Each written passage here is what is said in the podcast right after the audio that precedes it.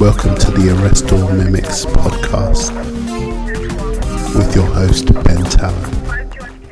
Hello and welcome to Arrest All Mimics. I am Ben Talon, your host. This is the Illustration Limited podcast celebrating original thinking and creative innovation.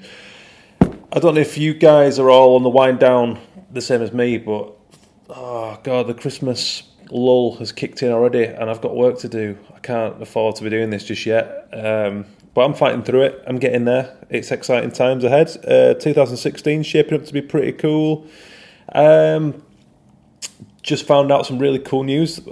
Champagne and Wax Crayons, my debut book, has been listed at number 5 in the top 10 books, graphic design books by Creative Block. So I'm buzzing about that at the minute. It's really exciting stuff. It's the reason this podcast is going in the first place is thanks to that book, because I really enjoyed the documentation of this crazy industry and the exciting kind of and terrifying day-to-day life of being freelance and being in the creative industries in 2015. So I'm really made up about that, and if we can get anywhere close to that with the podcast, then I'll be a happy man. So keep everything coming in, keep your thoughts coming in to us at Arrest All Mimics on the Twitter. Can't wait to see what you make of today's guest. As we're getting close to Christmas, I handpicked this guest because I wanted to look at the contrast and the contrast between everything from the big kind of departmental Christmas shebang that we see on Regent Street and all that kind of thing. But I wanted to go and explore the other end of the scale and what's becoming a really prominent, really vibrant maker's scene through sites like Etsy and the Crafty Fox Market and all these cool things that are going on that are celebrating independent makers and people who hand paint, hand draw, hand make, handcraft, all these amazing, beautiful goods that are one of a kind or really limited runs. And there's something really special about that, about being able to tell the story behind a product when you give someone a gift or whatever that may be. So what happened was, a few months back, I was chatting to my girlfriend, Laura Hawkins of Little Birds Talk, who is recently become a maker and is a graphic designer. And she went to a talk in Shoreditch, or was it Hoxton? I can't remember. Anyway, she saw a talk by Sandra Dieckmann, who is a German illustrator, and she's very prominent on the maker's scene, so she does really well with her prints, and she makes these beautiful ceramic gifts and lots of other things, notebooks and all that kind of stuff with her beautiful nature-inspired illustrations. And Laura came back really fired up, really excited, and really quite inspired by what Sandra had to say. So I looked into this a little further, and a little while down the line I got birthday presents for Laura from Sandra, and I went and visited her studio, which is called Mama Wolf. Mama Wolf is really, really fucking cool. It's kind of, Sandra describes it as being like a child's den, how you envision that ultimate den when you're a kid. And that's what they've gone for. She shares with a few of their illustrators, and they've got this really cool setup over in Shoreditch, just out of Shoreditch anyway, and I think it's is it Hackney, Hoxton? I get mixed up with East London, but anyway, it's that part of the world, and they do some really cool work in that studio. So I got in touch with Sandra and said, hey, look, would you be interested in talking to me, because I'd like to chat about the independent end of the Christmas present market and the makers scene, and obviously not just for Christmas, but it's a kind of prominent time. And what's happened this year is I've bought every Christmas present that I've bought so far, which is like 75% of my list of people to buy for, is all from independent makers, which is really kind of cool. And it's nice because you get a one-to-one appreciation with the maker of the product, especially at markets when you can go and talk to them about what their work is, what their inspirations are. And even on the internet, on things like Etsy, people tell these amazing stories behind these cool, these really cool gifts and prints and t-shirts and all sorts, and it's really kind of cool. So we're going to be talking to Sandra about the maker's market and her background and how her, why her illustrations are so inspired by nature. We're going to be talking about how the whole David and Goliath thing, how all these independent makers are up against at this time of year, particularly up against Liberty London. I saw a talk the other week at Offset Design Festival, which was really cool, in Shoreditch, and it was by Liz Sylvester, who I believe is the visual director. I can't remember her exact title, but she's in charge of all the, you know, the major window displays, the whole store. Like, she's chatting about influence by Wes Anderson and how that's this kind of luxury end of the market is all tailored, and it's really cool. Like, some really cool stories by Liz, and really exciting stuff. And you know, they were having an opening on the Sunday, major launch. Like, Kylie Minogue was going to be there. And it's all really cool, actually, and there's something very enchanted about kind of being in these kind of stores at that time of year. But as a creative myself, who's a one-man band, who's used to hand-drawing and hand-painting things, I was more interested in the individuals and the small man at the other end of the scale. So I'm going to be talking to Sandra Dieckmann, who's amazingly successful and has been doing some of the nicest, most intricate illustrations. So I hope you kind of get a nice feel for what's going on at the moment in the makers market, and Sandra really lets us into that world, and as ever the conversation goes in a million different interesting directions. So let us know your thoughts, drop us an email or hit us on the Twitter. Email is arrestallmimics@gmail.com. Can't wait to hear what you think, and I hope everyone has an awesome Christmas. We're going to be coming back early 2016 with the show, kind of for a new phase, hitting it strong in the new year. We're going to leave it over Christmas. This will be the last show now for 2015. So I'd like to just take a moment to thank everyone who supported the show. I've had some fantastic correspondence from both people that I know and people I've never met in my life from all over the world. And a lot of people felt really inspired by the work that we've been doing and the people that we've been talking to. And, you know, that was the idea. It's this is basically pulling back the curtain and just letting you inside the minds and the backgrounds and the experiences of some of the most innovative people in the creative industries today. And we want to push forward with that, and we want to work, you know, we want to get partners on board, we want to get sponsors on board. We want to make this a really serious, badass show. And if you've got any ideas or that's of interest to you, then just get in touch, because, you know, we want to work with people to make this stronger and widen our outreach and talk to all manner of interesting people in the arts. So have a wonderful Christmas, and I hope this show is cool. I hope you enjoy it, and let us know as ever your thoughts. What's your studio called again? Bad Mama. Not Bad Mama. What have we got? That really Mama Wolf. Bad Mama. Bad Mama. I like Bad Mama though. I like calling mine Bad Mama or Bad Grandma. Fag Life. Brilliant. Oh, sorry, no, it's called Mama Wolf. Where does that come from? That comes from a client or stockist actually that I was working with for a few years, just calling me Mama Wolf.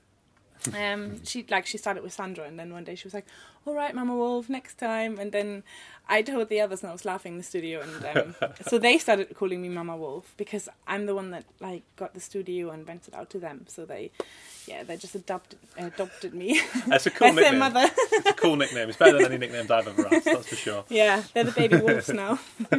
Baby wolves, I like that. And this is a den. Although I, you know, quite like to be a bear. It definitely has a den feel. Yeah. To the place. It's very cosy, and it's absolutely covered in decor of all your work, which is amazing. And get your money's worth. Does it get you in the mindset? Does it get you in the right frame of mind to work? Yeah. I mean, maybe that's really weird, but like when I was first starting out in university, I hung up the work of other artists in front of me to like spur me on, because like it was just work that I really admired, like Jockum Nordström and like. You know, Tove Janssen and stuff, and stories and pieces of writing and stuff. And then the more I created, I like started sticking up my own work in between. And then suddenly I realised one day when a photographer came around to do an interview that was just my work up entirely. And I felt so conscious of it, because like that's not what you want to portray. And but it was kind of like a timeline for me to check where I was at. And I think in recent years I like my inspiration wall is always full with other stuff, so like that changes, you know, things that I find and pin up or people send me. So yeah, but it definitely gets in the mood, you know, when you come into Mama Wolf. This is, you know, this is the illustration den, you know, this is where we work, and you know, like it's the dedicated space, you know, It does. It feels immediately. Even when I came in, I was like, I could easily just sit down now and get a sketchbook out and start working. And I think that's really important to have that in a workspace. Definitely, yeah. Just I went down a similar road. I used to put like the same thing. I used to put all the people's work I was looking at up on my walls, and then only when I moved into my most recent studio did I put down all, you know, my previous work, and like you say, I felt slightly embarrassed at first. I thought, oh, am I just getting arrogant now? But then actually no, it's like it is nice to actually have a little bit of pride, and so I think actually I've worked hard for this and I've come this far, and you can see where you're at. It is nice to get a marker point. It's not just like 10 illustrations, it's like 100. And I work too much. Well, where are you from, Sandra? I'm from Germany originally, and I came here when I was 19. Yeah. I didn't intend to stay. I literally just had a bag with me. I left everything behind and came to work as a nanny. Okay. But yeah, I never left. I worked for a very strange person in Islington, who's a professor of psychology, who gives interviews regarding the crisis in Baghdad and stuff on the BBC, but he's actually a real terror at home. He is quite controlling. He didn't really like me mixing or having an English boyfriend.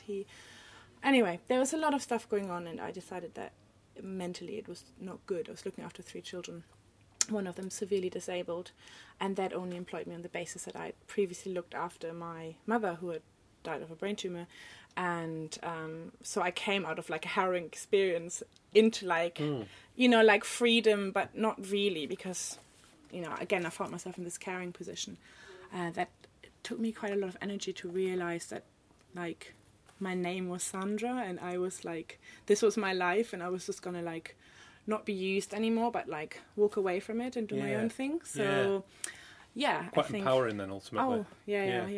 And also I was dating a boy, there's always something. There's always a boy. So I didn't, I stuck around and worked odd jobs and went back to college and did my portfolio. Yeah. Before going to university here. Yeah, but it was completely unplanned. Very like fluxy, Yeah. I think often the best, when you find the right path, it often is quite circumstantial. Yeah.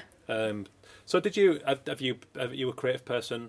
Have you always been quite creative, or is it something that you've come into more recently?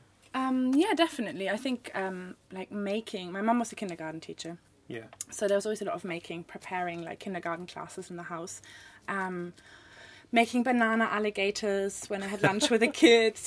Just like lots of books around me, children's books, and lots of stories. Like that was really important. And my dad loved to draw and paint, and so it was very holistic, like our household. For a while, as I was smaller, and before my mum became ill, and my dad has some problems. I kind of like had to move away from that life in a way and run. But it was definitely the basis for me, like the roots of that joy that I found in having those hours spent making things, like in a way like an escape from everyday life. I remember as a teenager having this big, I can never say the word, encyclopedia. Encyclopedia of like the great masters that I stole from my dad's bookshelf, and that then lost the spine because I was just grabbing it with my hands so much and looking through it. And I'd like literally, if we had arguments or family life was difficult, I'd lock myself into the basement with a roll of wallpaper and my like gouache. And then I would try and recreate things. So I'd like paint the Mona Lisa, or paint like August Macke, or the Blue Rider movement, like expressionist paintings and stuff. And I'd like try and get them really accurately, and then I'd frame them and hang them in the house. And my relatives got them given, and some of them still have them. So that was like the root of like, I think, training myself to be. That's quite interesting actually, because like... that's what I did for until the age of 17, 18, when I went to college. All I would do is exactly the same thing. I would work more or less exclusively with pencils and fill in the lines with felt tips, and I would draw sportsmen and probably just sportsmen. Football. The occasional musician. Oh, wrestling. Yeah, wrestling, of course, yeah. But actually, although that stuff was only ever really mimicry, the technical skills probably came from that. My ability to draw and my eye for composition and all those things I had no idea I was learning that at that age, and I doubt that you did. It was just something for pleasure, I imagine, myself. It was like reading a book. Or playing I guess people play computer games now. Like, you know, we had a Super Nintendo back then, and we were allowed to play like an hour a day. We had to do other things. Yes, yeah, that was my deal. I got an hour a day if I'd been seen to have done my homework or drawn.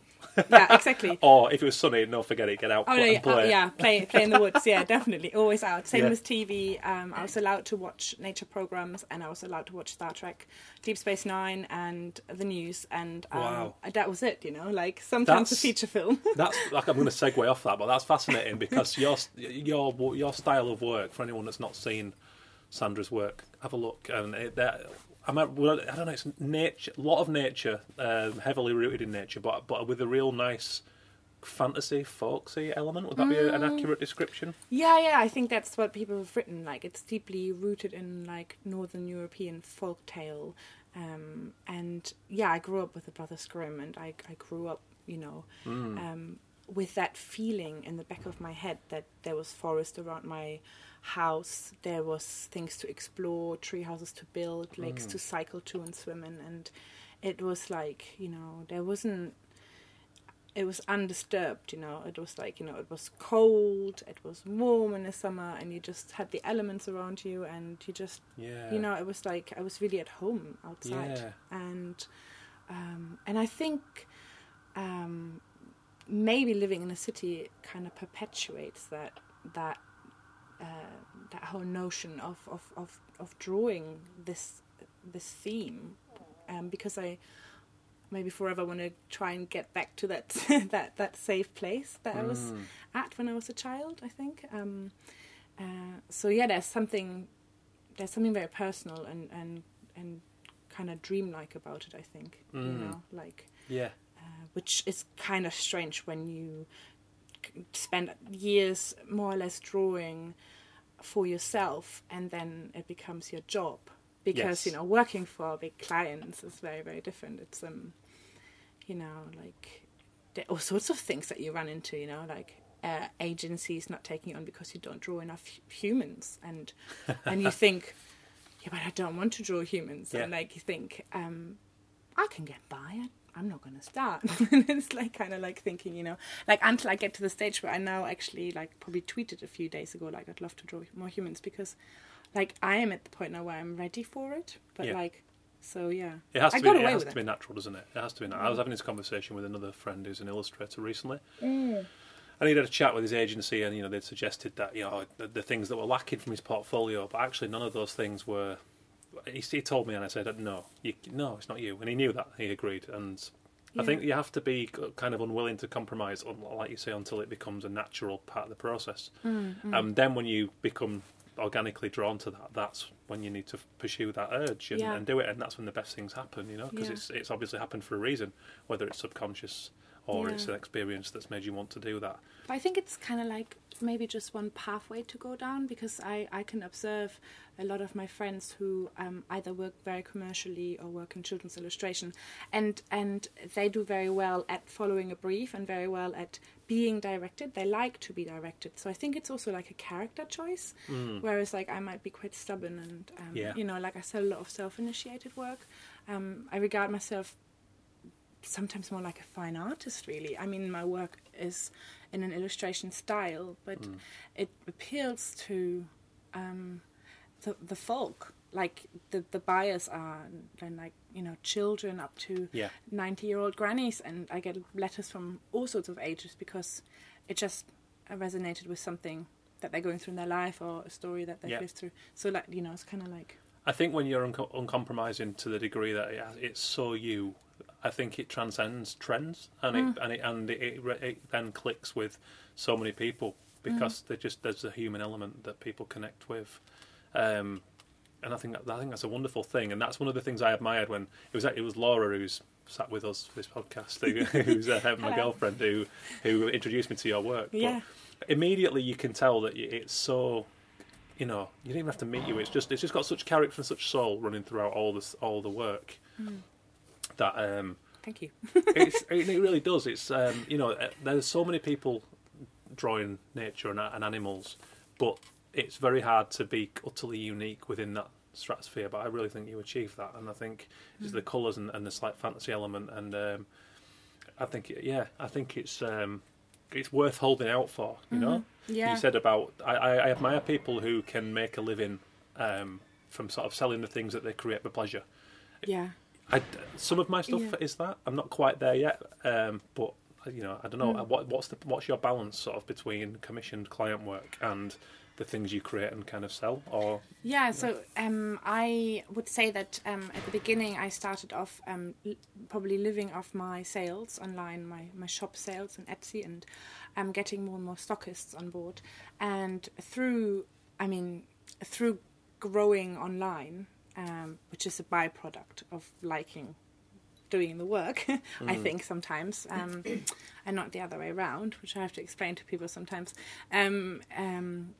The clients then come, so I have to this date not, and that's not boastful in any way, I have to this date not gone out to send out promotional material or apply for a job. Everything that I've done has come to me through exposure, I think, and a lot of the clients, if it's Sky or Al Jazeera, bigger clients, they will rehire because you just had a good experience together, and they came to you because they enjoyed what they saw. They didn't have any expectation of changing you or molding you for their brief.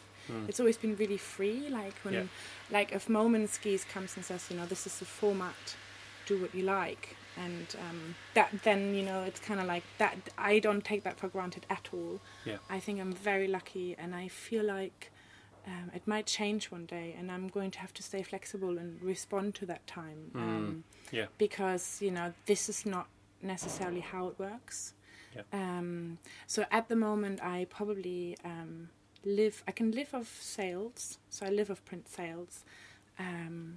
But the commissions are extra, so they're like, if you do big commissions, you get a few grand, put them in the bank, and they just nourish the next few months as well, you know, and you make you're able to save a little bit. Yeah. So that's the thing. I think it's true. I just think you can't please all people all of the time, and I think it's really worth maybe going through a few extra, quieter or maybe not as lucrative years to really mould and retain the time and the freedom to shape you and your brand and making it an extension of you.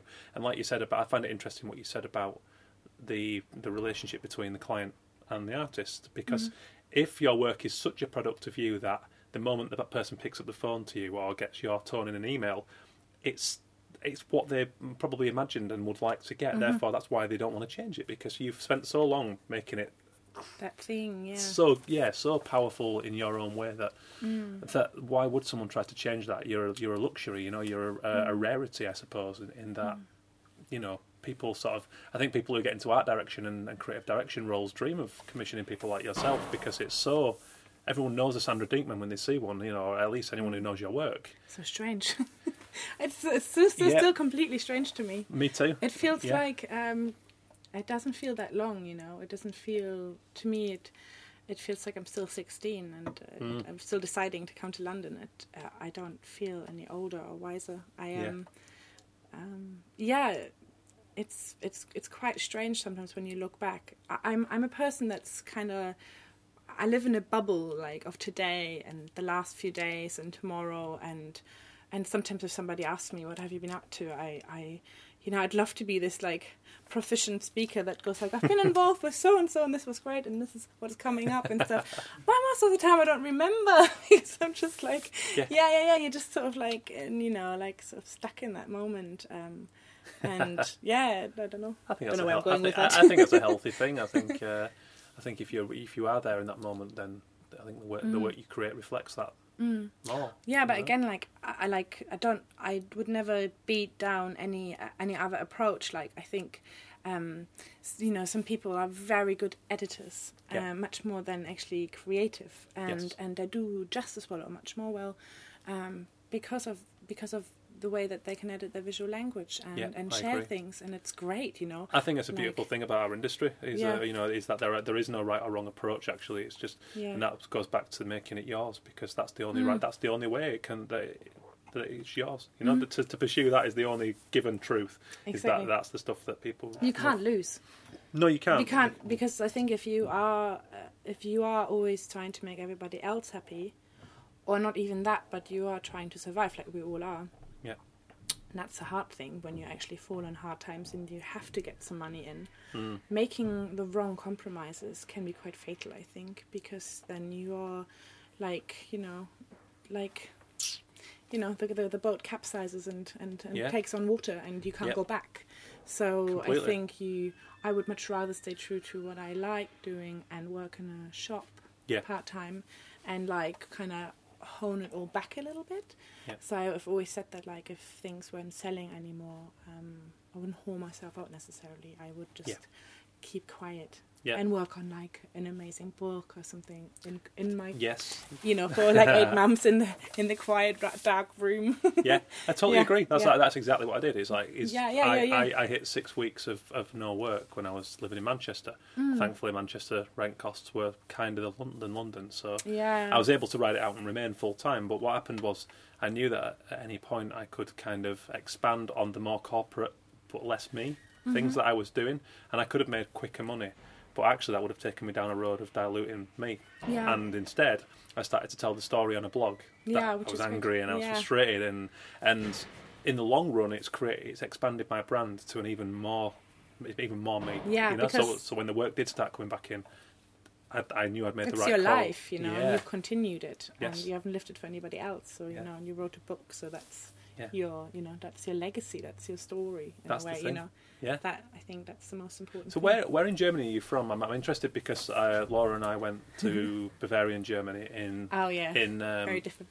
in the summer for the first time, and we got a camper van and we saw like the Black Forest and all these incredible places. Yeah. So I never knew it was such a green country, but it's stunning. Dark green. I'm interested if that's been an influence, if that's the kind of woods you're talking about that have influenced. Those are probably the woods, but I am from the north, so my area is more like, you know, wet, flat land, cows and fishing villages along the coast and big dikes and lots of sheep, and it's very very cold and windy, and but still there's bits of forest there, and I have been to the Black Forest, and I think it must have been partly the stories that I grew up with, because there was a lot of Swedish literature, like there was Astrid Lindgren, Ronja, the daughter of the robbers, who I always, identified with, who runs away and lives in the wilderness in like a bear cave with her lover,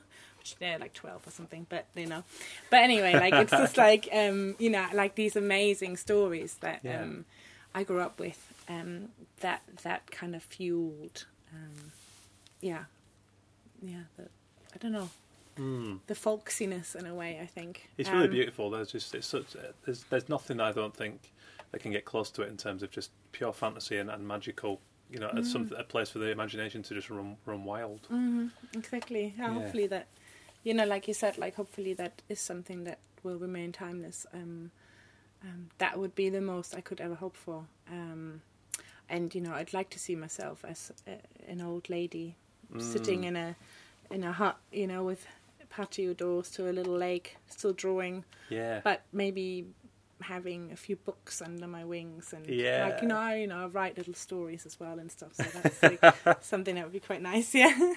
That's brilliant. So how did you begin sort of raising awareness of your work? I mean, right when you started to maybe find the foundations of your existing style, because you know, in terms of prints and creating an online presence, it's such a crowded market, and I imagine it, you know, feels very intimidating for somebody who would be looking to start in there right now. Yeah. How did you start? What were the first kind of steps? I was still in university, and I really wanted to buy my first printer, which I couldn't afford. It wasn't very much money, but I had a blogger, which I had a few hundred visitors on regularly, and I said, what if I drew you some pictures? And he paid me some money so I could fund my first printer, which they kindly did. And some of the images that I sell today, like the crowned crane and the red panda, are still from 2009, 2010. Oh, wow. So they're back from funding my first printer. And I really thought at that moment, like, I had done drawings before for years, but I kind of just, there was a client there. It was just like a small client that I had on, you know, I'd found on Twitter. But still, I wanted to make it really special for them, so I tried to make it really good. And raised the funds for the printer, and then started buying my first, you know, pad of Hannemühle paper and printing some prints up. And somebody said, why don't you sell them? And then I found Etsy. So I listed a few prints on Etsy, and people were asking for more. So the money that I got through the first sales, I put back into paper and ink. And I think like a few months down the line, I was making my rent, which was not very much at that time. It was like £230 or something for like a room in Clapton, tiny room we called Tokyo. It was so tiny, and just smoked in there and drunk every day in this like big weird cloud. Yeah, yeah, and yeah, like it just kind of grew from there. People wanted to stock a few cards, and I just sort of found my way through. But most importantly, I think, when I look back, I always forget about this, but I did a few illustration projects because I didn't know anybody. And I was kind of poking around Twitter, seeing who was actually active drawing in London. I had a gap between university and starting to draw, so I didn't really know who was on the scene. I was just drawing, and so I had a little look around and tried to take part in some projects. And then I thought, I had a bit of a hoo-ha with a few people in illustration who asked me to be in this project and then rejected me and blocked me from their website. And it was really, I cried for a week and a half because there was this like, it was quite bitchy, which I'd never expected. So in a way, I was like, I can't believe this is happening. But I was also thinking, No. I am good enough at what I'm doing, and I'm going to become better, and I'm going to keep at it. Yeah. And I thought I don't have to wait for people to invite me to illustration projects. I'm just going to set up my own projects. So I did 3 projects, which was If I Was You, which was a chain of illustrators drawing each other, like what they would be like or doing if they were the other person. And then I did this thing. I like that. Yeah, that was really nice. And the nicest was, maybe it's still up, it's housestories.com, which every illustrator drew a story, and I just set them on this endless scrolling page on top of each other. So it was like a skyscraper, but you could see inside the stories of the building. So every illustrator would do, you know, a level illustration. And then the Creature Curiosity project. It was just sort of like talking to people, which was really important, getting in touch with other illustrators that were at the same level, and starting to chat and exchange fears and expectations and see different styles and if I had to round this up, I would say like you can't exist in a bubble, and you can't run before you can walk. It's always this, again, flux. You have to grow. You have to like ride the wave. So I think, you know, and I still know so many people now, you know, some of who have done really well and others who've given up. But, you know, it's been really important to... Collaboration's crucial because everyone's at different stages and everyone has different perspectives. And if you feed all of that into your mind, it's a wonderful thing. And it's something that I'm loving about London at the moment. I'm, you know, I'm trying to meet at least sort of 1 or 2 new people a week, and just whether it's just meet for a coffee, go to someone's studio. It doesn't matter whether they're a student, it doesn't matter if they're not even in my industry. I just think it's really important to fill your head with new ideas and meet these people, and maybe just challenge yourself and get out of your comfort zone. And it's just, you know, it just really does accelerate. And actually, you know, from what you said about the sort of bitchiness, I think it's something that can be quite common in not just our industry, but in the whole creative industries. I have a close friend who is an electronic musician and a DJ, and he came from a creative writing background. So he'd grown up loving music and took a real roundabout way because he studied writing, didn't have the confidence to do the music, and sort of fell back into it because it was a natural path for him. And so he started being really quite successful after 1 or 2 years, getting way ahead of his, not ahead of his station, but, you know, really fast progress. And what he found was some of the people that actually, you know, he'd gone to university with and were running kind of smaller club nights started to not, you know, they wouldn't play his stuff, they wouldn't share anything, they blocked him on social media. He couldn't, you know, he thought, it's so strange. Oh my, wow, this is real sort very of personal, raw jealousy, really, actually quite, you know.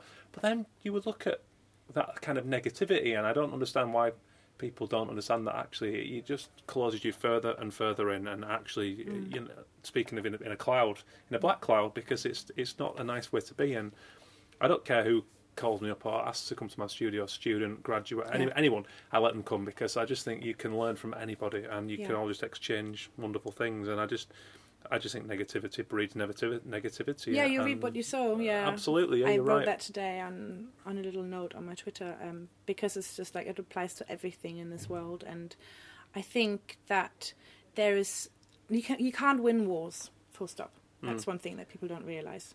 You just can't be a winner without like it's everything is relative and only exists around other things. You can't see light if you've never seen darkness, and the other way around, you know. Like, you can't experience warmth. I was just listening to Moby Dick, and they were talking about how the main protagonist, is in bed with this cannibal from this like unknown world, you know, and he smokes his pipe at night, and he's terribly scared, and he sleeps with him in a bed despite his fears, and he wakes up with this guy straddling him in the morning, and they become best friends, and they talk about like the warmth that they felt like through this friendship and sleeping in this bed together, and how they could have never felt it if they had never been freezing all these previous nights. Like, you know, I'm going off on one, but like, you know, like the philosophy behind being happy, like it's, for me, it's things are really simple. It's just like you be nice to people. If people start using and abusing you, you're allowed to throw them out. Yeah. Your prejudices don't matter, because you haven't met these people yet, so meet them first. Yeah. And, you know, it's just kind of like, yeah, I don't know, just people are so protective of what they have and what they want. Yeah. It's incredible. Yeah. And yet they are empty, because they never do anything, they never challenge themselves, they never meet anybody. So it's just like, yeah, I'm the same. Like, anybody who wants to come, you know, is welcome. And I have everything to learn, because, you know, I think we all do all of the time. It doesn't matter who's a master or anything. You always have to learn, and we're all underdogs to a degree, you know. We are, especially, I mean, like, when the illustration students of the Worcester University came last week, and Lisa Hassel from Inky Goodness was asking me, what advice can you give them on their way? And I just didn't know what to say, other than bringing it back to a human level again and saying, like, you know, I know this sounds very ridiculous, but everybody shits. Yeah. Everybody gets naked and masturbates and fucks and eats and sleeps, and you are literally no better than any of the other person standing next to you. And there's nothing more to it. Apply to life and your job. Like, that's it. Like, you know, you see these, like, rich and famous people being gruesomely unhappy, and, you know, a person in rags being, you know, amazingly happy. And that you know, like, these ideals that are sold to us are so wrong. Yeah. We are just treading water constantly. You know, we can all stop, you know, and just, like, to real things, you know. It's so true. That's it. I'm very thankful that I grew up in quite a, not poor, but a very, you know, very minimum wage, meagre earnings family, but actually rich in happiness. You know, we grew up, we appreciated the time we all had together. We were a small family.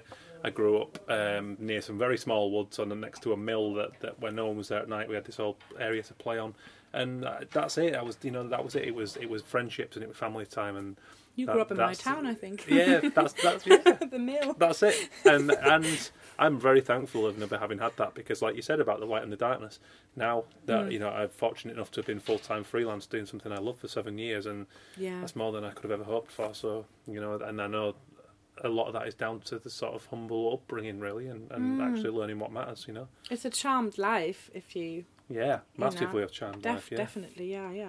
So Etsy, it fascinates me, because I just sort of found my way onto it, and it's not something that I don't do prints, and I don't really make too many things. Perhaps I've been working with Laura to make a few limited sort of edition cushions with my designs, which are great, because it's not a skill I have to make anything, but. But I'm still sort of working. I've seen some bird cushions. Yeah. Just for listeners, Laura makes. It's all because her business, Little Birds Talk, and check her out on social media. So she makes sort of cushions and purses and lots of things with beautiful painted bird designs. Yeah, very nice. But and it, I think it's a great platform because it's a very David versus Goliath thing, isn't it? You've got. Mm-hmm. I went to a talk the other week at Offset Festival in London, and I listened to a talk by the I forget the lady's title, but essentially the creative director of Liberties, and they were having a massive, you know, big Christmas opening on Sunday. Kylie Minogue was there, they, all singing, all dancing, exactly, all singing, all dancing. But then everyone I know at the moment is kind of reverting and almost going against this whole digital explosion, and they want something nice and honest and handmade again. Mm. And Etsy's kind of become this platform now where you can find a, you know, individual talented people like yourself who are making things and selling them. You know, I mean, your studio doubles up as a shop, right? Mm-hmm. Which is great. And so, how have you kind of, you know, you can't go up against giants like that, and why would you? Because, you know, we don't have the means to challenge someone like that. So it's about going back to, again, the personality thing and finding your little niche and your thing. How do you sort of, because it's, again, it's intimidating and a very competitive market, you know, it's... it's really confusing. Yeah, I mean... You know, I mean, is it, I don't know, tell me about your experiences on Etsy, you know. Is it, I mean, Etsy doesn't, I mean, I'm not an ambassador for Etsy, although they've flown me to the other side of the world to talk. But I know that a lot of people struggle with it because anybody, you don't have to be invited to sell. So there's a lot of stuff on there that you wouldn't want to buy. Yeah. And other things that are really great. And I think it helped maybe being on Etsy before it became really full. Mm. The same with Society Six and places like that. I can see how it's difficult for people to join nowadays, and I completely know that things are constantly changing, so maybe I don't even understand where it's changing to now.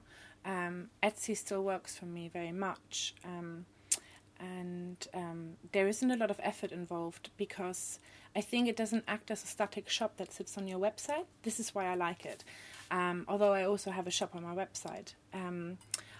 There is a way of conversing with each other and having treasuries, and like Pinterest, you can like things and you can collate things and you can show them to other people. So you're having a constant conversation about the work on Etsy, and you get shown around. So that really, really helps. Mm.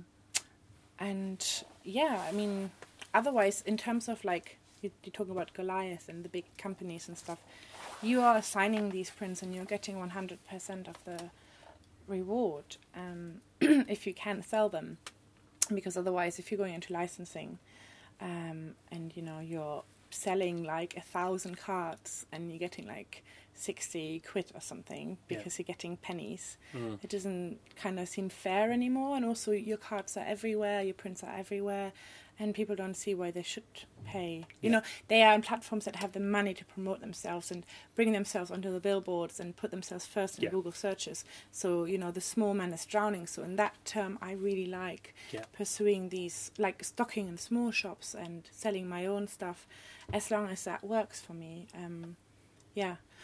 I mean, I might be telling fibs because my memory is terrible, but I think I've had some very strange emails. Like, for example, a few years ago, somebody offered to buy my entire life's work.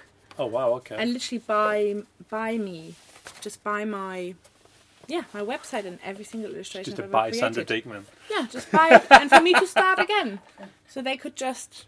I think it was like for Walmart and Urban Outfitters and stuff like that. Joking, really? And I wouldn't. I've had like... It wouldn't be you. It would be so strange to do. Like, it's such a weird concept to me. And anyway. Yeah. And I think as you go and the more experience you get, you start to understand why people invest in your work and why people are fans and follow what you do and actually buy your goods. And if suddenly you were plastered all over one of those stores, it wouldn't be you. And it's and it's nice because...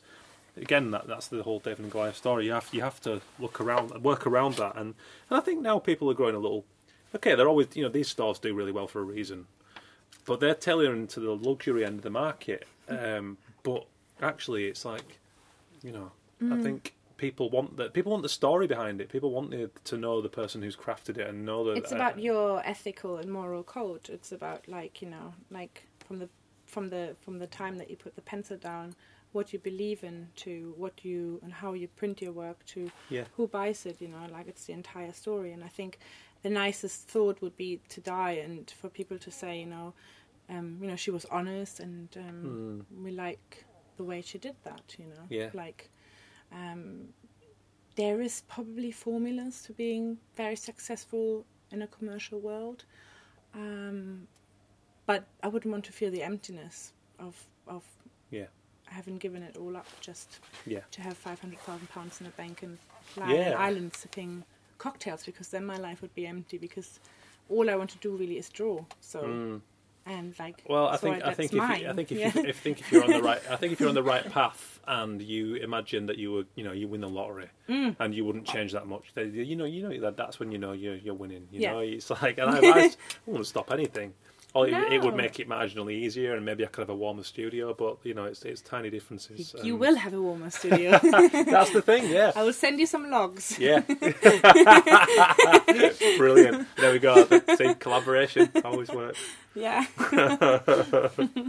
It's funny, actually. I was talking, you know Miss Led, right? You know Joe. Yeah, Joe, yeah. And I was chatting to Joe, and... a very similar thing. Joe was on MySpace right at the start and used it as a platform to sort of get her work out there. And she's got a massive following, and it goes to show that actually before everyone swamped it, you know, she was there. And she was there, yeah. And it's interesting. I read a book recently, and there was the whole story of the Impressionists in France about how they were all trying for so many years to get into the prestigious salon exhibitions over and over, and one day just kind of lost their rag and set up their own thing in an attic somewhere, and look who came out of that scene, you know, all some of the most famous artists we will ever know, and it just goes to show that I think you have to go your own way and trust what you're doing as a creative, you know. Otherwise, if you're swallowed up by whoever, get lost very quick, you know. Carve out new ways for others to go down. That's it, well, and pioneer. Yeah. Absolutely, yeah. Yeah, yeah. That's, yeah. So what's going on? What's happening at the moment? Anything exciting on the horizon? I've been working with a Powerful Water Company, which is a company from Devon who produce sustainably sourced bottled water.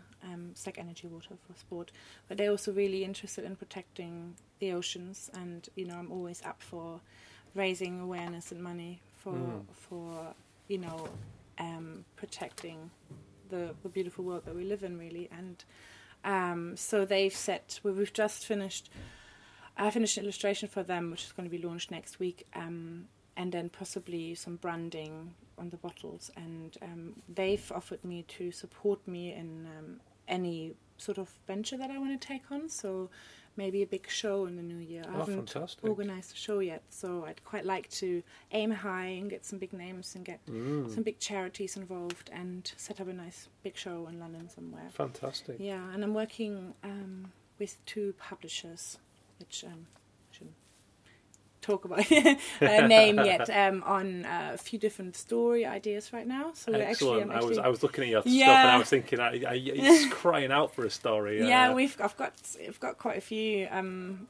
I've got an old story which I'd love to redo. I've got a new story about a little bird that collects leaves and transforms himself into this big flying creature, and just to lose it all and see himself in the world. And I've got a few more ideas as well, but like maybe speaking about depression to children, and just kind of addressing those kinds of topics. And like you said, I'd love to have perhaps a year where I can concentrate on these projects again. Wonderful, and not sort of, wonderful, you know, like respond to clients. I think I've done some work with Sky, which is coming out next month as well, which is much more commercial. This is like one of the examples of commercial work, and doing set-top boxes actually for them, like a limited edition range. Oh wow! Okay. With polar bears and flamingos and all sorts. So like gift guide type things. Mm. So yeah, that happens sometimes. Of course it does. Yeah. We all do. Yeah, that's really interesting. Yeah. Brilliant, exciting times. No, that's definitely. Really cool.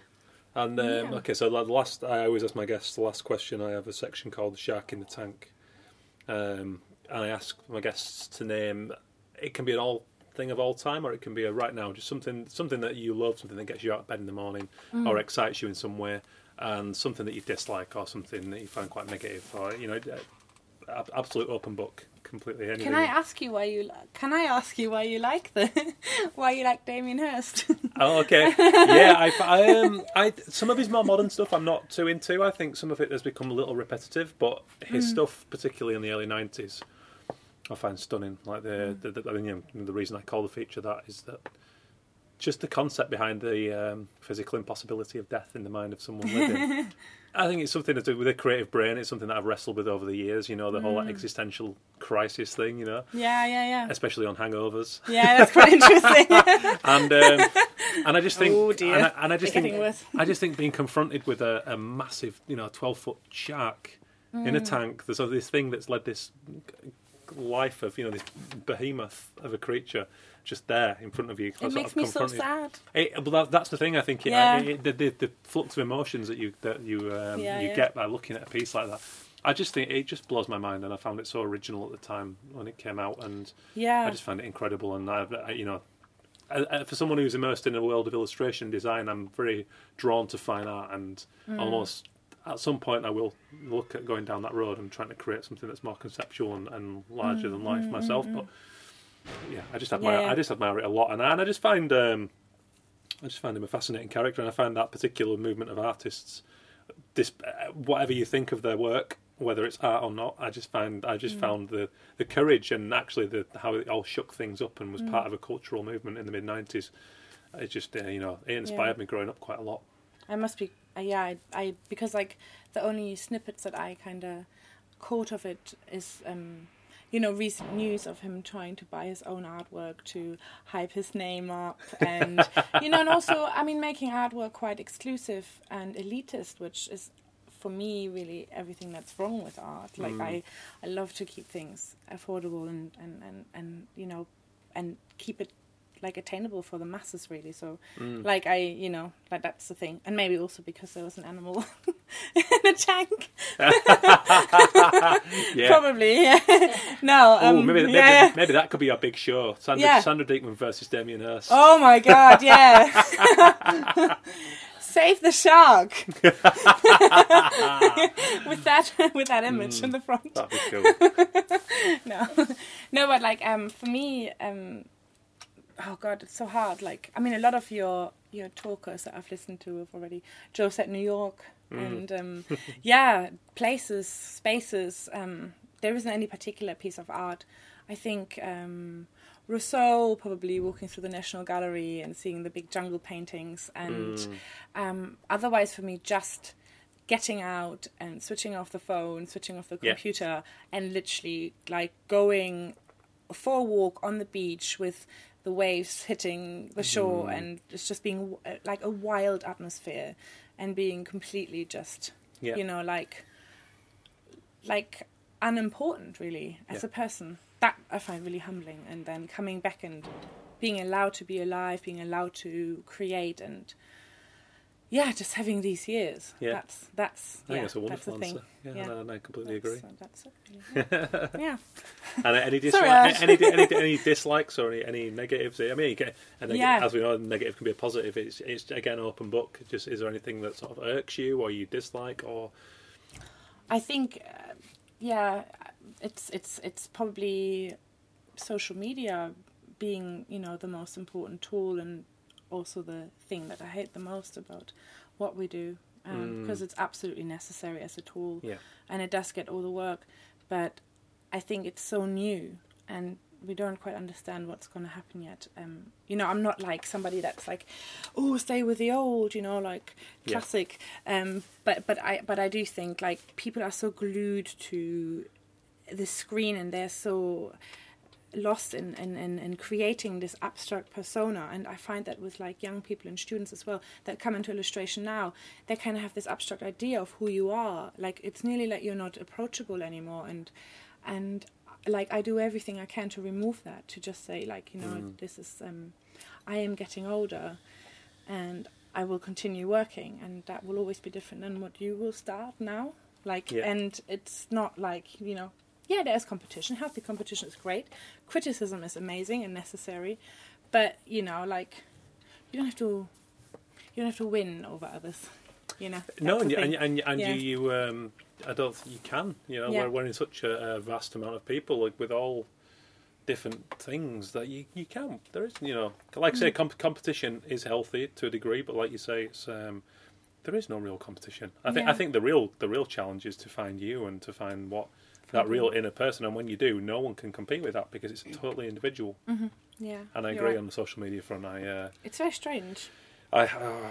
You know, people with their heads down, missing all the amazing things happening, all the tiny things around. Yeah, I'm trying to kind of detach myself at the moment. You know, of course I use it prolifically. We all have to. Oh yeah, it's always on. I'm checking it. But I'm trying to structure that now so that I'm not missing the world around me so much, and become a little bit more regimental with the ways that I utilise. We should promote media-free hours every day. Yeah, absolutely. You know, definitely. Like, it's just sad, like, lying in bed next to somebody and, you know, checking your phone at 2 a.m. or, like, you know, I've done that, and you know, like, thinking about the best photo that you can take on a walk when it's actually about the walk, or you know, like, I unfollow people when I see too many intimate shots of them in bed with the person they love, because does not belong there. No, it doesn't. Like, it does not. This is like, that belongs in there. Yeah, it's like, this is the sacred. This is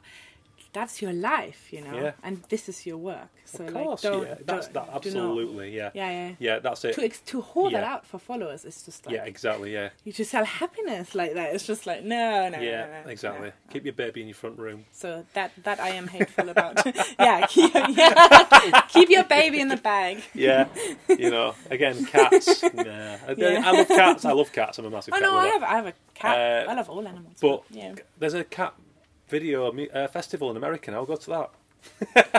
No, that's weird. And also, like, it's like, there's enough people doing, like, you know, picture of their work, picture of the cat, picture of, you know, video of some cute badgers kissing, and that will get them the followers, you know, where, like, the content gets completely obscured. You can like immediately read that page as wanting followers and not actually speaking to anybody anymore. So that's not, you know, so yeah, another thing. Completely. Well, Sandra, it's been an absolute pleasure. And yeah, thanks for coming. Thank you for your time. Yeah, thank you. I hope you all enjoyed hearing from Sandra Dieckmann. I loved spending time with her in the studio drinking red wine on that evening. I headed down there with Laura from Little Birds Talk, who's just started out as a maker, and she's just owned her style so well. It brings her personality through there. You can tell that straight away when you meet her, when you talk to her, when you check out Mama Wolf Studio and look at all the beautiful products that are kind of hanging from the rafters and making up that feel that she described as like a child's den. And it's brilliant. She's so unashamed and so uncompromising about her personal style and what she's doing. And I think you attract like for like. I think people buy into that and really come to you for what you bring, which is something totally unique. And it can only be you, which, to be honest, goes right back to the title of the show. That's why I wanted to call this thing Arrest All Mimics, because it's so important to find you and use the influences. We all have them, but not mimic them and really make them, you know, put your spin on things and make it something that no one can replicate. I think that's the key to all good art, or, you know, especially good art that connects with large numbers of people, even, you know, small numbers of people. If something resonates with one individual, then I think you're doing something right. But anyway, do go and check out Sandra's work on the links she gave, and, you know, if you're after any cool, unique Christmas presents or cards or prints or anything else that Sandra does, go and check them out. You know, they're fantastic quality. Thanks to Laura, I've actually got them on our living room wall at the minute, 2 or 3 pieces up there, and they're beautiful quality. They come out so well, and when you frame them, they really do look like something special. A little plug for myself, little mention. I'm delighted that I've been shortlisted for the .London Small Business Awards, which is the inaugural awards ceremony of its kind, and there's lots of categories, and you know, everything from best restaurant to best club, nightlife type thing. And I was pleasantly surprised to find out that I'd been nominated for the best creative agency 2015. I think it's this year. I really should know that, but there's me and five other agencies. So go and check it out and vote for who you think is worthy of the award. I would be delighted if you thought that was me, but I want it to be an honest vote.